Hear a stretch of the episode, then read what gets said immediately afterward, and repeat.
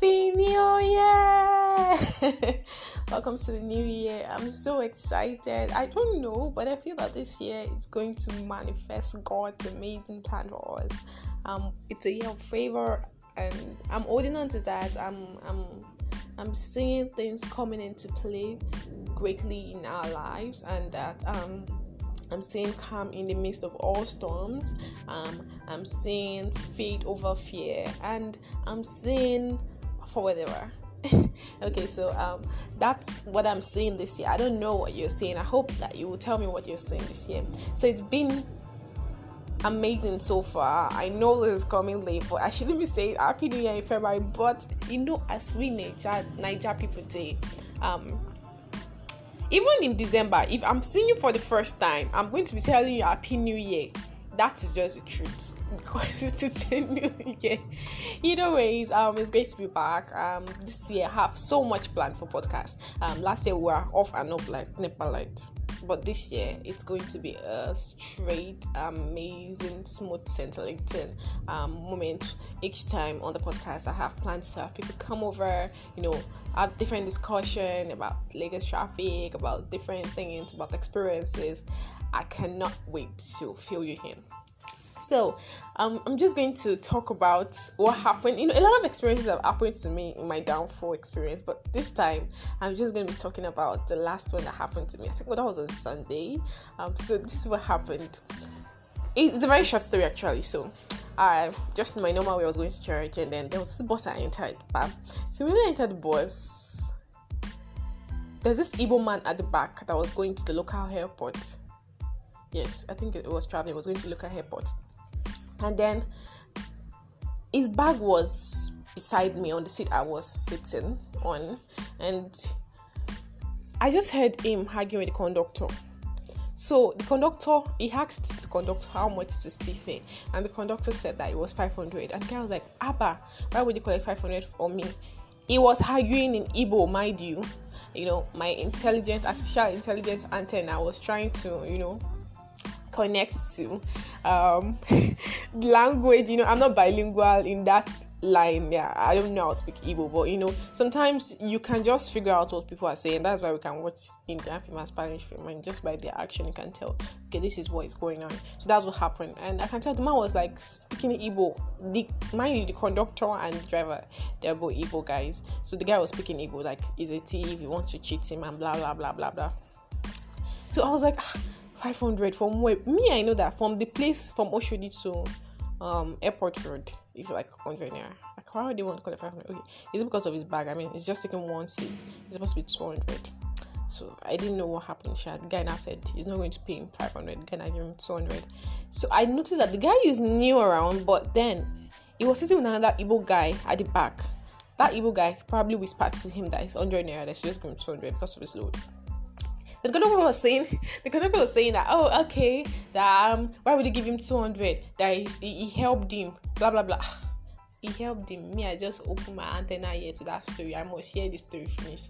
Help him how? Kilo shell gong gong so um according to the story he picked him from oshodi. Where he picked him from? The um, the bike men they were about to cheat him. He was going to the airport. They were saying that they were going to carry him 1000 naira, right? They were going to carry 1000 naira. So I think the conductor overheard I went to go and um, tell him not to enter that bike, that he can just enter a bus to the under bridge, then take a bus from there. Yeah. So um, the bike guys were literally insulting the conductor for spoiling their market, right? Um, the conductor is now feeling um the conductor okay so yeah sorry so for spoiling the market, right? The conductor is now saying that he's ungrateful that he cannot even pay 500 naira after he helped him. And I'm like, why should he pay for your help? He has paid you your money. But what's my business, anyways? I didn't talk. They cannot pay 500 naira they were just insulting themselves. The conductor was not telling the man that if he's all this Yoruba conductor, they would have cursed him, cursed. Like, why would Yoruba people like that, please? Yoruba people like that. the honest truth is, I'm sure that if it's Wasi, Wasi would say, one, only you or something, something, something. And that's the honest truth. But then the, the guy was like, he helped him, so, so, so, so, blah, blah, blah, blah, blah. So they they shall argue, they argue. The guy now carried his bag and say, in fact, he's not going to pay 100 naira extra. I don't share no share what happened between them later. The guy now paid 200 naira and got down and entered another cab to the airport. The conductor was not saying that he's a very stingy man and he's traveling and he wants to go and take plane. I mean, why why do we why do we exploit people based on their sorry about that noise why do we exploit people based on their um, current situation what if the last money that he used to um, get into the plane is the last money in his bank account. Okay like what if is the money he used to buy his plane ticket was the last money in his bank account? We cannot tell what the story of the man is but then the dude literally was angry that um, the guy cheated him that he helped him and then cannot pay 500 and blah blah blah.